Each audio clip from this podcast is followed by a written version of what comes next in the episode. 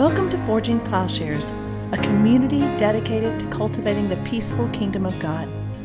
We hope this part of our ongoing conversation stimulates your mind and challenges your heart about what it means to be a follower of Jesus. Please stay tuned at the end of the podcast for a short message about our ministry. Everybody okay? Yeah, doing well. Uh, Matt, are you reading Behr stuff as we go through this? Yeah, I think uh, the way in which he thinks things through is really interesting. He, he's, he's actually seems a little postmodern to me. What do you think? What do you mean by postmodern? Uh, you know, I come from a Methodist evangelical background, and so he's not necessarily looking for universals uh, and foundations on which uh, uh, uh, universal foundations on which to stand, but is looking within the tradition itself and standing on tradition. And maybe it's because he's Orthodox, but he, you know, his writings are very different than the theology I'm used to in the Methodist Church, which tends to be more evangelical and tends to look for universal foundations on which to stand. Can we trust the scripture? Is this authoritative? Whereas he simply, you know, takes the writings and explores them. That is that turning to returning to a pre-modern Yeah. Is sort of postmodern.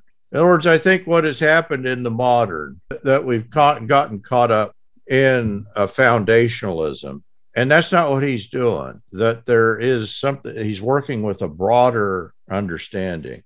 Yeah. So Hauerwas has a little book on reading scripture. And so he, John Behr reminds me very much of that. You see some alignment in them. Hauerwas wants to, you know, throw out any notion of uh, inerrancy or sola scriptura. Uh, that was certainly where I was weaned. Probably people of my generation. I'm a little too old to have made the shift that I made. I don't think that most of my contemporaries were able to make that shift. You know, we were just so thoroughly saturated and trained in a kind of modern foundationalism, the idea of, of a rationalistic approach that takes into account both liberalism and a, a, notion of biblical inerrancy. You know, the the it's almost like you're put between a rock and a hard place. Well, you got to choose one of those.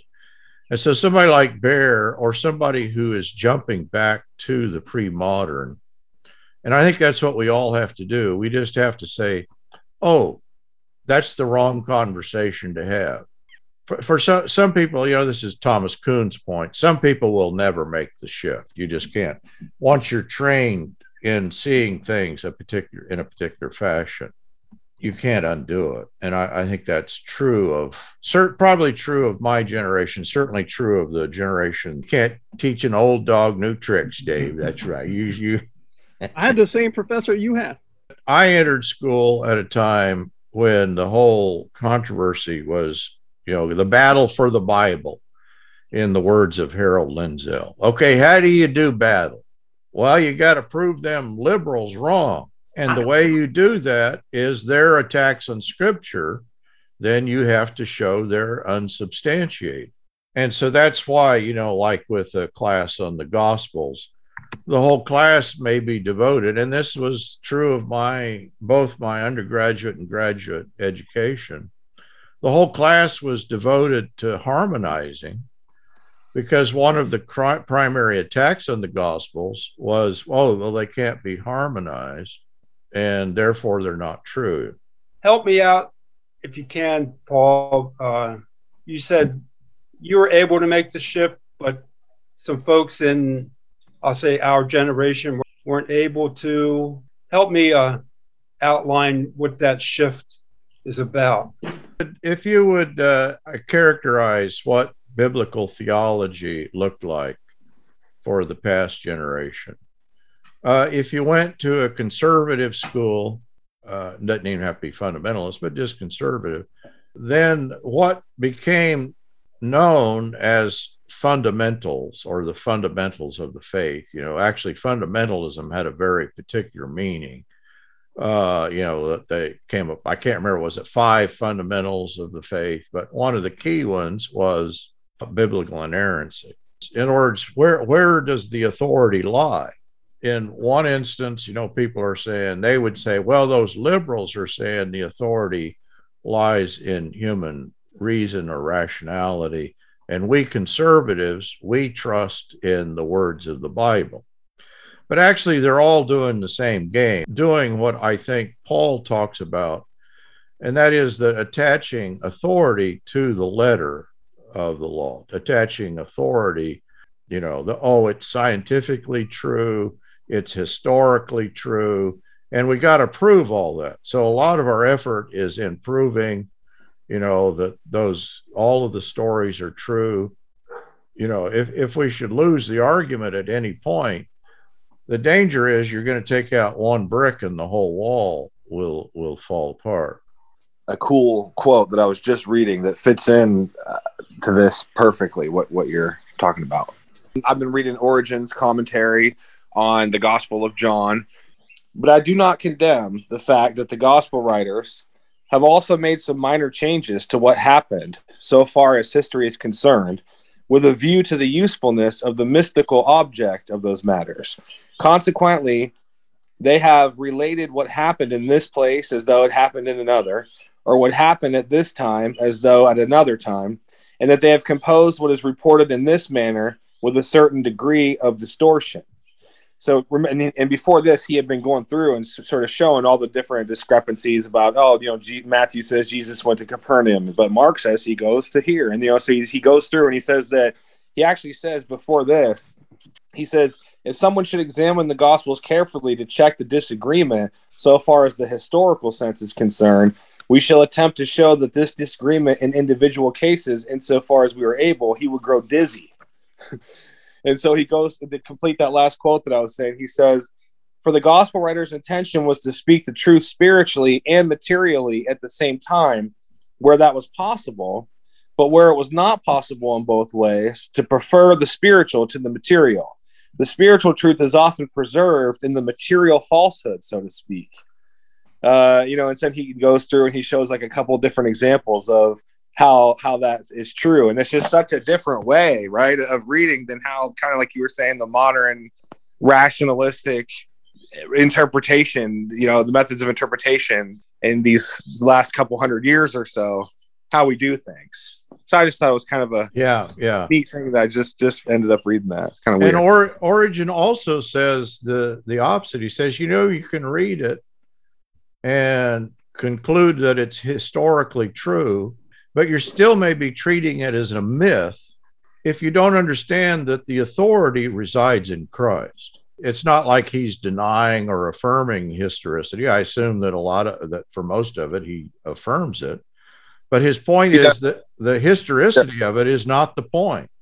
Whereas in the fundamentalist liberal controversy, the whole argument was, oh, did this really happen or didn't it happen? And I think in the early church that that wasn't a, a concern. The point was that the authority ri- resides in God. The authority resides in Christ. And in Behr's picture, then, and I think Bear is as a trained as an Eastern theologian. So the, the way we got started here, Matt said that Origen seemed postmodern. There is a sense that we just step out of the whole modernist controversy by going back to an early church understanding. We just don't have to play that game that right. that has absorbed, you know, most of us. Let me say a few things on this as a kind of introduction to our class, and that is to to get at what I think the whole point of Bible reading is. Paul, you know, in Corinthians says that the, the word of the cross is foolishness to the Greeks and it's a stumbling block to the Jews. The Jews seek a sign, the Greeks are seeking wisdom. We almost need to appreciate the implausible nature of the gospel to Jew and Greek. And Jew and Greek just means everybody at that point. That is, I think that we, if we miss the kind of implausible nature of it that we're, the danger is we're going to fail to see what's actually happening in the gospel and i think particularly the gospel of john That is, if you had to say what neither Jews nor Greeks could possibly believe, it would be to say that heaven and earth are connected. Now they they're coming at that from different perspectives. Uh, for a Jew, you know, as Paul is describing, it's all it's all about signs. And what I'm taking him to be saying there is what the writer of Hebrews says, but actually what Jews believe. Uh, what was it that Moses saw? This is a big discussion among Jewish rabbis, and they they obviously they conclude, well, he can't have possibly have seen God you know, he may have seen the trailings of God. And so for a, a Jew, the notion that you could see God or encounter God on earth, that, that is over and against the whole system. What we're seeing in John, the bridging of or, or bringing together of heaven and earth. Jim, I noticed you mentioned this. You know, what is it that's a stumbling block or what is it that's repulsive to the gospel for the Jews? I think it's this point. In other words, when we talk about the logos as the tetragrammaton in the Targums, they never thought of that logos becoming infleshed.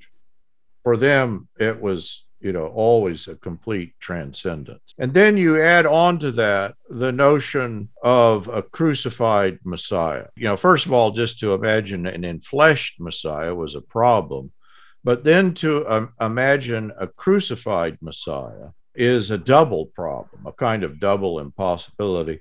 And part of this, you know, I, uh, is because of what crucifixion is, but the other part is just because of what death is for a Jew. The, their notion about Sheol or Hades and what that represents. That's outside Yahweh's rule for most of the Old Testament. Now, I know that in the latter part uh, you know, when we approach the latter part of the Old Testament in time, that they're going to begin to, to think differently about death. But for most all of the Old Testament, the God of Israel is completely removed from death. I think this is an aspect of the temple that we miss out on that has been misinterpreted. The whole point of the sacrifices and this understanding was to cleanse the temple of death because Yahweh can't have anything to do with death in the sacrifices. There is a cleansing and then there is a dedication of life. To, and the same thing with uh, funeral rites. You know, you never want to touch a dead body. You know, there's all kinds of elaborate rituals surrounding death. I don't think we have that sensibility in this culture, but in Japan, this is still true. You know, a funeral director or somebody who prepares the body of the dead. There's a wonderful movie, by the way, about this that if you get the chance to see it, it's a, about a Japanese funeral director. And then the guy is actually a cello player, but he can't make a living. He secretly gets a job at the funeral director, and his wife doesn't know about it. And of course, it's such a shameful thing that he's handling the dead and all this. I think in traditional societies, this is, is very much the case. But let me read a, a couple of scriptures. The, the idea of Sheol or death being a, that's where God's not. In Psalm 6 5, there, there is no mention of you in death. In Sheol, who will give you thanks? Psalms chapter 30, verse 9 what profit is there in my blood if I go down to the pit? Will the dust praise you? Will it declare your faithfulness?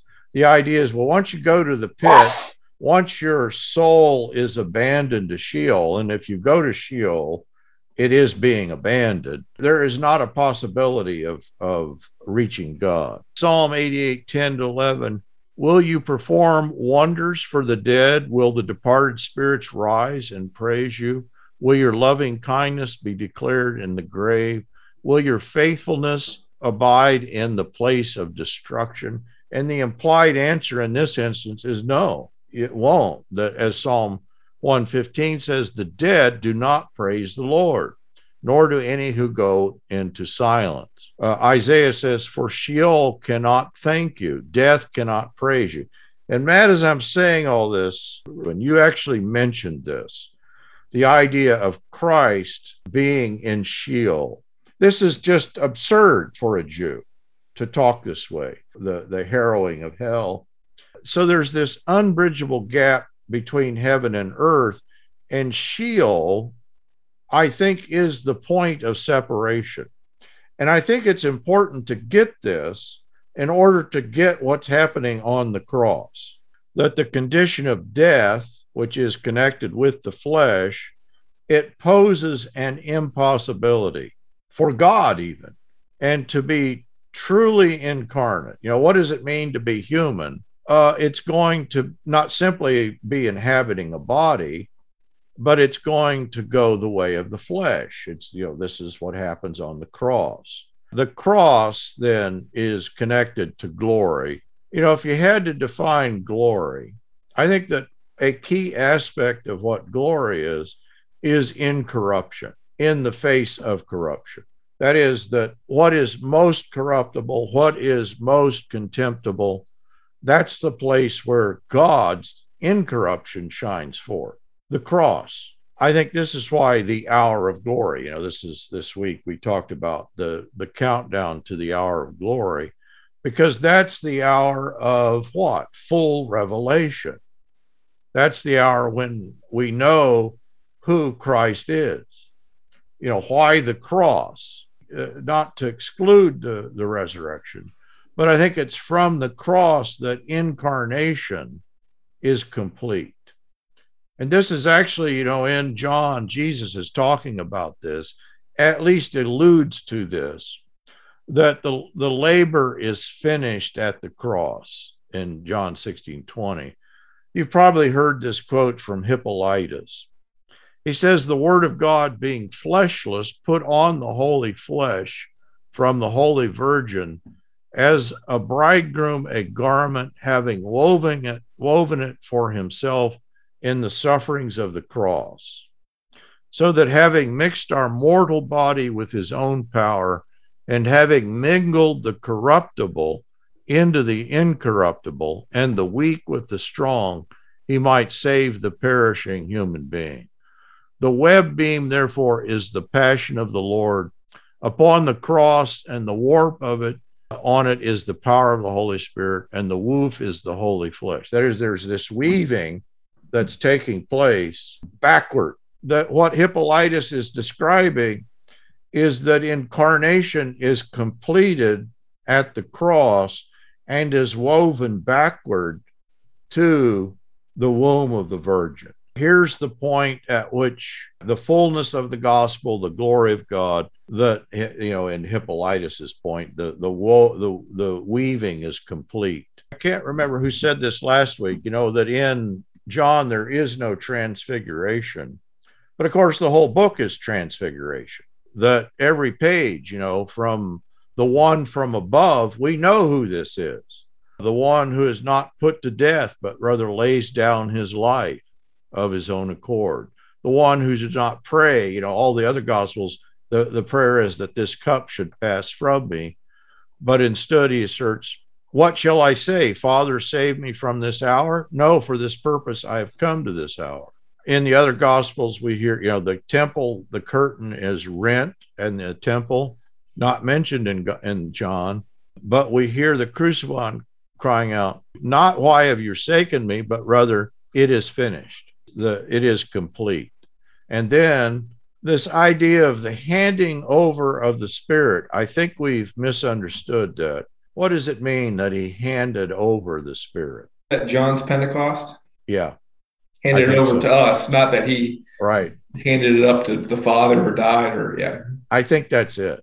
Here is the giving of the Spirit. It is finished that well, we now have this new profound coherence, everything holds together. And of course, this new way of reading, this is Richard Hays, that there's a profound new symbolic coherence as provided by the uh, apocalypsis of the cross. Think again, you know, of the flesh and death and the particular sort of spiritual weaving being accomplished at the cross now the spirit is interwoven with the flesh. You know, this is John Behr running down Origen. We often talk about Origen's spiritual reading, but I think we may miss what he means by a spiritual reading. The letter, the flesh, the embodied takes on the spirit. And the spirit, the gospel, is brought alive in the heart and the soul of man. So by spiritual reading, you know, this is our discussion. Why are we reading the Bible? What are we doing? Well, the in the the, the first century, the the apostles' Origen, well, they're reading the Bible because it's in and through the gospel that Christ is brought alive in the life of a person. In other words, we encounter Christ in the same way that we see John encountering Christ. So the garments, I'm quoting uh, Origen, the garments of the word are the phrases of scripture, are the divine thoughts, are clothed in these expressions. These garments can also be considered as the flesh of the word. For always in the scriptures, the word became flesh that he might tabernacle among us. When does the gospel become the gospel? When does the word, when does scripture become scripture? When is it constituted? I think it's at the point of the cross, you know, that this becomes the interpretive key for everything. That with the gift of the Spirit, the giving of the Spirit, which in John is simultaneous with the cross, that is the point that Scripture is constituted for us, or that the gospel is constituted for us. You know, when Origen talks about the literal sense, Behr goes to some lengths to say he's not talking about, you know, between spiritual and literal he's not talking about some kind of anti-incarnational tendency or some you know docetism or esoteric elitism. But the the move that is made in reading the bible why we read the bible uh, they have to be read as uh, not only stories or narratives. In other words if you just read it as a narrative uh, then the gospel's not proclaimed. They have to be proclaimed translated made a proclamation, quote, that affects the sojourn and produces the coming, the parousia of the word in the present. The word is brought alive in us. And it's not simply that the gospels are a combination of both narrative and proclamatory passages. Do you all know who uh, Martin Hengel is? Hengel has done a, a wonderful picture of the role of crucifixion and just the abhorrence of it. Uh, actually, it's available online if you want to look at it. But Hengel describes it as a kerygmatic biography. That kerygma, the word, the gospel, is woven into the narratives, uh, needing to be unveiled to become gospel. So this unveiling that is taking place, it's there is a sense that the substance of the veil seems to be the same as the substance of the pit of Sheol. Flesh and death speak of distance and a kind of impossibility of, for God, and Christ then closes that gap. There is a harrowing of hell. We find the crucified God so that Sheol, Hades, the realm of the dead, which in a way, I, I, hope I'm not overstating that, but there is the sense that that's what constitutes the substance of the gap for the Jews. You know, think of David. You remember when he has the child uh, with Bathsheba, and he's mourning and he's fasting because the child hasn't died yet. And then they come in and say, Well, the child died. And he gets up, washes his face, and he stops fasting. He does it just the opposite you know, people say, well, David, you got this backward. Now you should be mourning. And David says, but why should I fast? The child has died. Can I bring him back again? And uh, Job says, when a cloud vanishes, it is gone. So he who goes down to Sheol does not come up. A man lies down and does not rise until the heavens are no longer, which maybe there's in Job, actually, there's a couple of passages that you it raise raises the question. It's not that there is a singular voice in the Old Testament. You know, there are places where God uh, defeats death and overcomes it. And so my point is that Christ bringing heaven and earth together must involve this dealing with Sheol, with death, not to render it an empty place. I think it's already an empty place. In a sense, then, when, you know, in John it says that he's pitched his tent, he's made his presence known in a place that that's an impossibility. And where is it more impossible than on the cross? In this empty, you know, emptying out of the category of hell or Hades or Sheol. Everybody understands hell is uh, not in the modern parlance, not not uh, the eternal torturous existence, but in an old English sense. And so it's in preaching the crucified Lord. This is Behr that the matrix of Scripture, that the Word receives flesh. It's you know it's there in the patriarchs. It's there in the prophets. It's like the virgin in in, the the as Hippolytus describes it uh, and later on affirms it's the also the the sense of what the church is about that the church is one who continually bears christ as she teaches all the nations you know why do we read scripture well the same reason in a sense that the church is on the order of mary bringing christ into the world i remember uh, and it's it's taken me it's taken a lot of time to kind of cleanse, detox this. I remember in my undergrad, and we were using Cottrell stuff uh, before I took Cottrell in my graduate work. He fought against all this. If you Google Christological fallacy, his work comes up. Right. And um, throw that off to the side just because I have to continue to detox myself from that. But the uh, going back to King David, I think this is how wrongly I, I looked at scripture for a long time is uh, because I remember, I think years ago, preaching a sermon that uh, David was like, okay, hey, listen, the child's dead. I'm going to heaven and I'll meet the child in heaven. and I mean, I remember preaching that. And uh, I did a, a study not too long ago with our church on hell and Sheol and all that. And when you go through the Old Testament, nobody believes anything but death. You know, you really don't even get into any future hope until maybe, you know, the Maccabean period or something like that. I guess, and what I heard heard you saying, and and hopefully I understood this right, is is David wasn't saying, "Hey, I'm going to be with you in the afterlife." David was saying, "No, I'm going to the grave too." I think that's it, and I think we have to say this in a in a fairly hard way in order to have an appreciation for resurrection. In other words, for most people, for Greeks, resurrection is not good news. Resurrection would be bad news because it's continued embodiment. So, what I'm describing uh, as a Jewish sensibility uh, is there's, you know, this attachment to signs is an attachment to the flesh, is an attachment to the earth, not because they recognize that God is there, but because that's as good as it gets. That's my reading of what it means. You know, this is the even the theophanies. A good Jew never imagined that that was God per se. It's like the writer of Hebrews says that this law, this old system, was mediated by angels, not God. But now we have the, the one who is the very icon of God.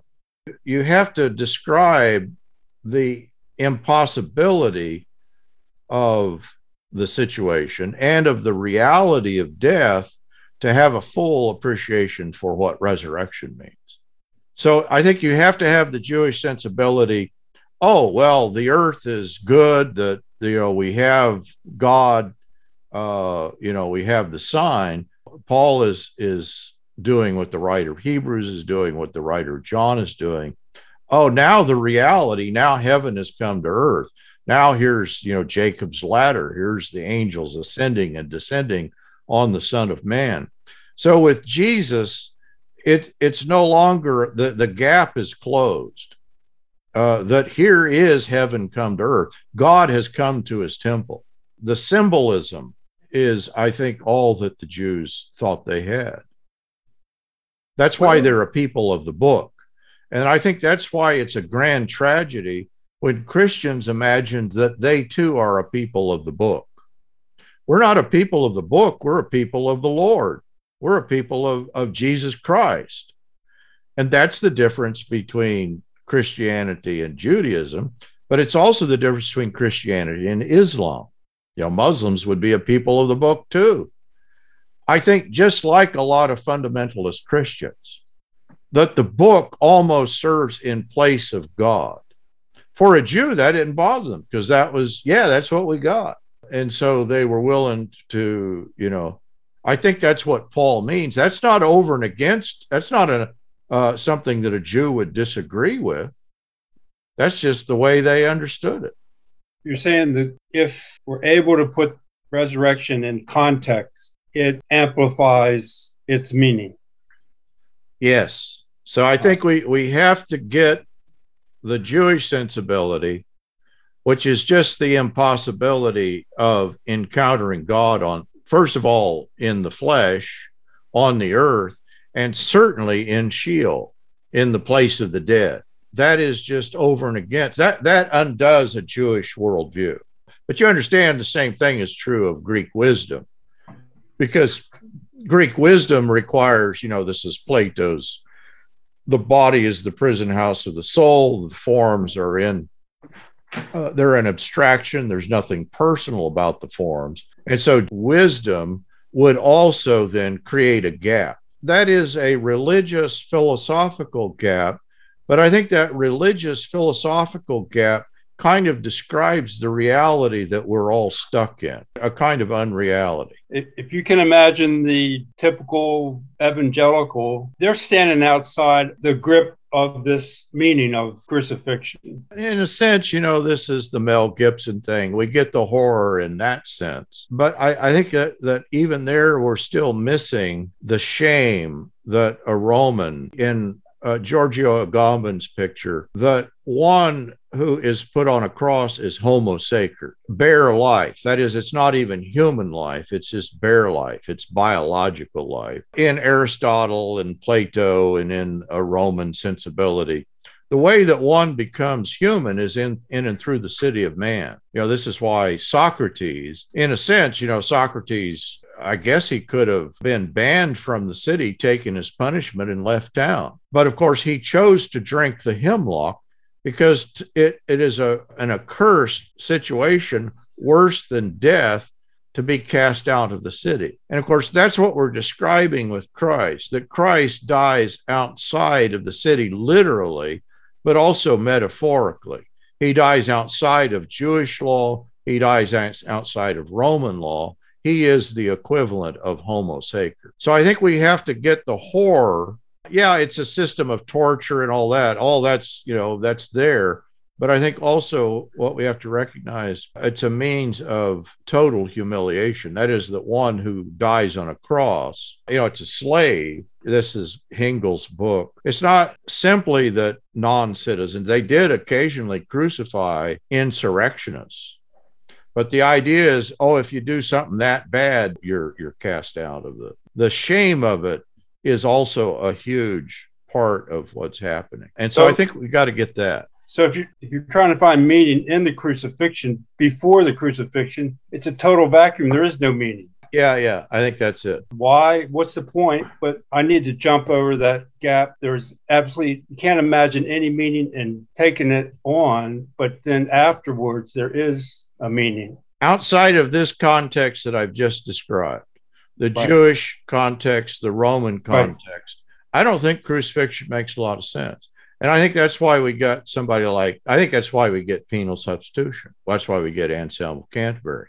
Yeah. Because they're they're going to put it in a different context. They're going to and not just not just crucifixion, but death doesn't make sense, right? Like there's no there's no intelligibility at all to not only crucifixion but just death itself. Yeah, the the bar the bar from our last class. First thing that comes to mind is expose the lie that death is absolute. Yeah, that it's always an orientation to death that is being dealt with here. It can be an explicit absolute that in some way you manipulate it, or it can be an implicit absolute. But I, always there's this negotiation with this realm and and of course there is always a deception regarding it the deception i i you know you can use the term death denial but that uh, which kind of gets at it but the idea is the fear the fleeing the the refusal that you know that's what we would normally react to a cross and cross bearing but then also all that the cross represented in that it is a judgment on the city of man I think that gets the breaking in aspect. You know, this is the the apocalyptic sense of it. That this is a different world order because the way that Greeks and Jews order their world is around the absolute of death. And so if the gospel invades Sheol, I mean, the significance of that, it invades everything. This is the way that Origen says everything is made into the gospel. The spirit or the spiritual vivifies the flesh and makes the dead letter live. And what had previously not been the gospel, the prophets, the you know the law becomes the gospel.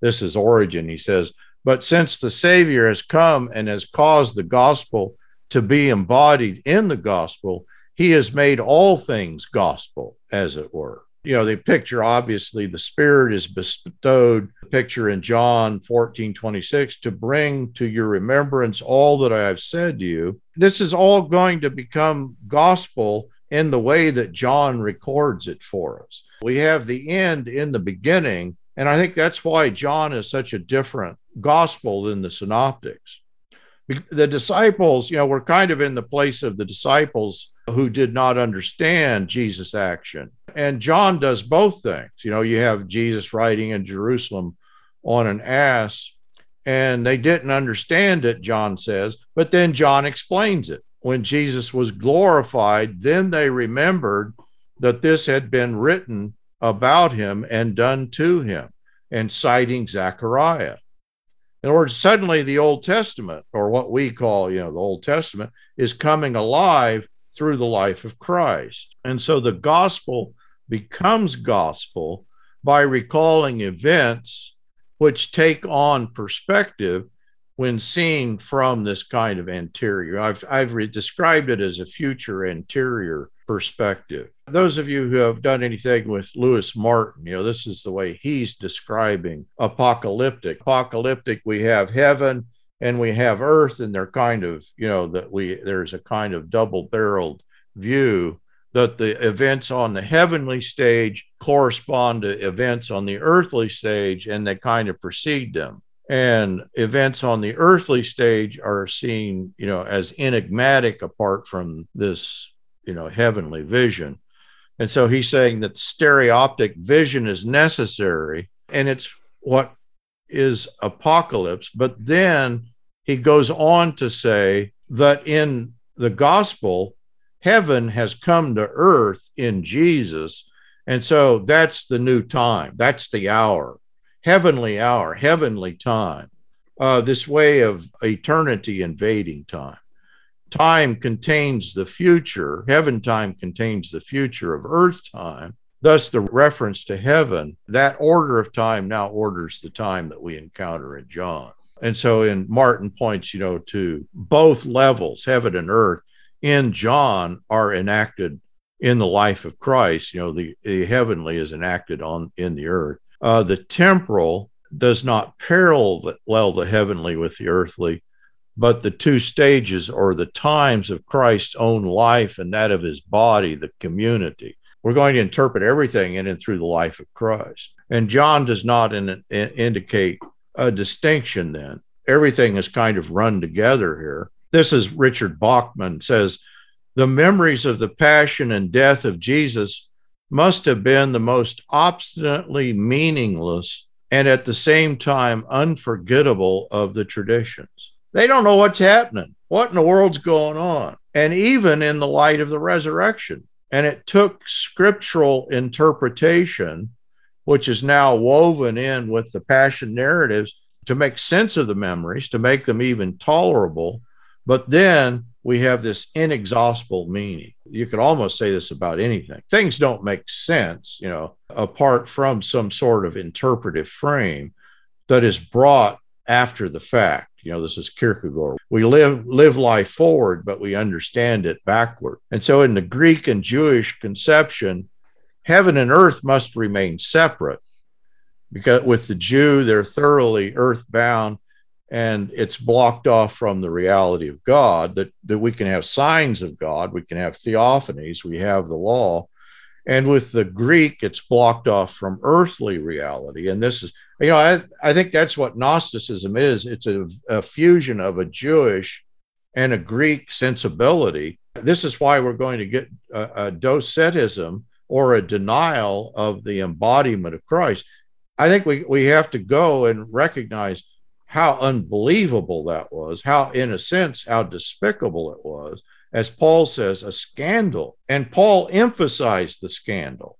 In other words, I think that's part of his preaching that, uh, that until you understand the scandal, you haven't understood what's happening in the cross. You know, this is Bauckham's point that scholars have supposed that the gospel of John could not have been written by an eyewitness because it's so highly theological, it's interpreted. But his point is the high degree of interpretation is appropriately, precisely to one who is an eyewitness. In other words, here is somebody who was an eyewitness and has now made sense of it through the passion. Now he understands what, what this was about. So to see events without understanding them is pure chaos. And I think that's kind of the way we live much of our life. But this is the way many or mo- you know events come to us, and we don't know what is happening in the heart of others or in the action of others. They need interpreting, and that's what we have in the cross. So that Scripture becomes, you know, the Old Testament, the Hebrew Scriptures become, in Richard Hays' picture, a kind of vast trope that signifies and illuminates the gospel of Jesus Christ. What's the Bible about? Not to read the Bible through Jesus, which that just sounds so basic. But you understand that is an interpretive method that is characteristic, I think, of certainly evangelicalism, but maybe just characteristic of so much uh, American Christianity. So, you know, if you say to people, oh, we're, I'm Christocentric, that's what this means. This is the interpretive key for scripture, but kind of the interpretive key for reality. This is a way of coming to reality. So that's my answer to you, Matt. A long answer. I think this is kind of pre modern and maybe post-modern in the undoing of the modern you know when you go camping you smell a campfire a few a few sites down. I'm getting little hints and little connections just enough i want to keep following the breadcrumbs okay let so me let me let me see if i can get a marshmallow on the fire here. Uh, a, a real practical way this may come alive for you. You know matt pointed out well there are places that talk about you know things that Jews would have a very difficult time believing. One of those places would be in Isaiah 52, the Song of the Servant. The picture is that they, they understood this as a messianic passage. And we have examples of their reading of Isaiah. The examples are actually they're from the fifth century, but the uh, presumption is this actually goes back to a much earlier reading. And that is that in the Isaiah passage, you know, talking about the suffering servant, the way the Jews would interpret it, that everything that was glorious and kingly, oh, that's of the Messiah. That's allowed to stand. But as soon as the servant's humiliation and suffering is mentioned, the text is altered in their understanding. So the reference to the servant as despised and rejected uh, they say, no, that applies to heathen kings and kingdoms. That's not about the servant. Or the reference to the servant, you know, as led like a lamb to the slaughter. They say, oh, that's not about the servant. That's about the mighty who will be delivered to slaughter. The reference to the servant pouring himself out in death is altered to read, well, that means that he was subjected to danger. In other words, I think what I'm describing, there is this Jewish sensibility. The scripture is literally veiled to them. What to us is now obvious. this messianic passage, the, sur- the suffering and dying Messiah, they just read it out of their Bibles. William Bousset says it was doubtful whether it would have been possible in view of Jewish messianic belief to interpret Isaiah 53 in terms of a suffering Messiah. They could not conceive of a suffering Messiah. And so neither could the contemporaries of Isaiah that God's beloved Messiah would die. You know, if you had to pick the big villain in the Old Testament, one of the, the major villains is Haman. Do you remember Haman, who was going to slaughter the Jews? And at the Feast of Purim, the Jews celebrate. You know, they read the book of Esther when they celebrate deliverance from Haman. And every time you know, they say Haman, they say, let his name be blotted out. Uh, the name of the wicked will rot. The way that the Septuagint is describing the death of Haman is crucifixion. Mm-hmm. Absolutely the worst person in a Jewish world was Haman, and the worst thing that could happen happened to Haman. And so to talk about a crucified Messiah is just beyond the pale. Cursed is everyone who hangs on a tree. Where does that come from? That's Deuteronomy. And so yeah. there that literally, you know, this is Paul quotes it. There is almost this sense, uh, it, it, may, some people even connect it to human sacrifice. There is almost a religious sensibility about it. You're accursed. That's the worst thing that could, could be. And that's what's happening here that this death, this unassemblable, indigestible event, that's precisely what Christ is confronting, confronting because that's what needs to be confronted to bring heaven to earth. Hmm. That's what needs to be undone. I, I think it's part of this that the strong sense of annihilation, and again, we could quote passages that do talk about resurrection in the Old Testament, but they're few and far between. And it doesn't seem like they really had a strong sense of survival.